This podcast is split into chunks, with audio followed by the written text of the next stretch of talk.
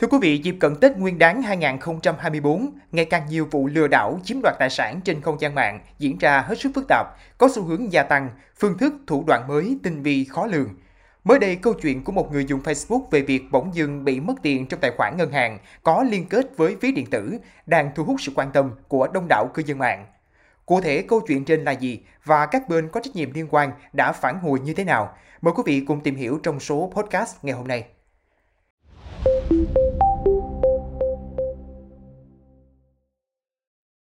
Cụ thể, một người dùng Facebook có tên AT đăng bài viết chia sẻ chuyện tài khoản ngân hàng của anh bỗng dưng bị trừ mất hơn 43 triệu đồng vào việc mua thẻ cào điện thoại. Anh khẳng định không hề thực hiện giao dịch này và cho rằng tài khoản của mình đã bị hack. Theo lời kể của anh AT, sau khi làm việc với bên ngân hàng, anh được biết tài khoản ngân hàng của mình có liên kết với ví điện tử Momo. Chi tiết này đã khiến rất nhiều thành viên khác đưa ra phỏng đoán và nghi ngờ ví điện tử này có thể là nguyên nhân khiến tài khoản anh AT bị cướp tiền. Trước vụ việc đang thu hút sự quan tâm của đông đảo người dùng, nhất là dịp cận Tết, ngày 2 tháng 2, đại diện ví điện tử Momo cho biết bài đăng của khách hàng có đề cập đến Momo với những thông tin dễ gây hiểu nhầm và ảnh hưởng đến uy tín của chúng tôi. Trước những nghi vấn về việc thông tin người dùng của Momo bị lộ lọt, đại diện ví điện tử này khẳng định Momo không lưu trữ thông tin của khách hàng khi khách hàng thực hiện liên kết tài khoản ngân hàng với Momo. Cụ thể, để có thể thực hiện được giao dịch như anh AT đăng tải, cần có hai thông tin gồm thông tin thẻ và mã xác thực SMS OTP. Tuy nhiên, Momo không lưu trữ thông tin thẻ và cũng không thể tiếp cận được mã OTP được gửi qua tin nhắn SMS đến điện thoại của người dùng. Đại diện Momo cho biết từ những cơ sở nêu trên, Momo khẳng định không liên quan đến sự việc khách hàng có tài khoản Facebook AT phản ánh bị mất tiền. Nhận định nguyên nhân bỗng dưng mất tiền trong tài khoản ngân hàng, một chuyên gia bảo mật đề nghị không nêu tên cho rằng nếu khách hàng không chủ động thực hiện giao dịch và phía ngân hàng cũng không nhận trách nhiệm thì cần cơ quan công an điều tra vụ việc mới xác định rõ nguyên nhân, không thể suy đoán từ mô tả hiện tượng bên ngoài để kết luận được.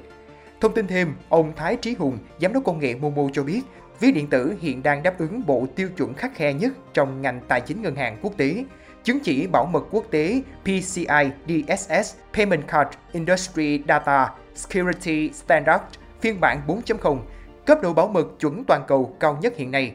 Ông Hùng cho biết trong đó quy định rất chặt chẽ các điều kiện bảo mật thông tin trong quá trình xử lý thanh toán cho thẻ, đảm bảo sự an toàn cao nhất về thông tin khách hàng và dữ liệu giao dịch. Tiêu chuẩn này đảm bảo rằng dữ liệu thẻ Payment Card sẽ không thể bị đánh cắp trong toàn bộ quá trình xử lý giao dịch. Đại diện Momo cam kết việc cung cấp vận hành dịch vụ trung gian thanh toán theo đúng chỉ đạo hướng dẫn của chính phủ và Ngân hàng Nhà nước Việt Nam. Đồng thời, ví điện tử này cũng khuyến cáo người dùng nâng cao cảnh giác để bảo vệ tài khoản và tài sản trong các giao dịch trên môi trường số. Để tránh rơi vào bẫy lừa đảo của các đối tượng xấu, người dùng hạn chế cung cấp thông tin cá nhân ra ngoài khi không thực sự cần thiết, hạn chế cài đặt ứng dụng lạ hoặc nhấn vào các đường link không rõ nguồn gốc.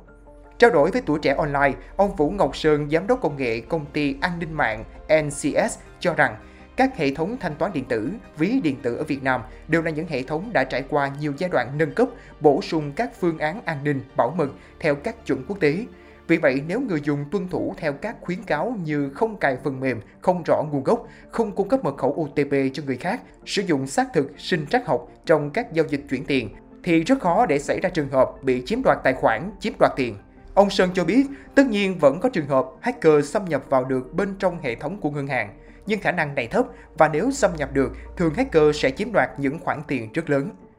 Mong rằng câu chuyện trên là một ví dụ thực tế để quý tín giả chú ý cảnh giác hơn trong việc bảo vệ tài khoản và tài sản trong các giao dịch trên môi trường số. Để tránh rơi vào bẫy lừa đảo của các đối tượng xấu, quý vị cần hạn chế cung cấp thông tin cá nhân ra ngoài khi không thực sự cần thiết, hạn chế cài đặt ứng dụng lạ hoặc nhấn vào các đường link không rõ nguồn gốc. Cảm ơn quý thính giả đã lắng nghe số podcast này. Đừng quên theo dõi để tiếp tục đồng hành cùng với podcast Báo Tuổi Trẻ trong những số lần sau. Còn bây giờ, xin chào và hẹn gặp lại.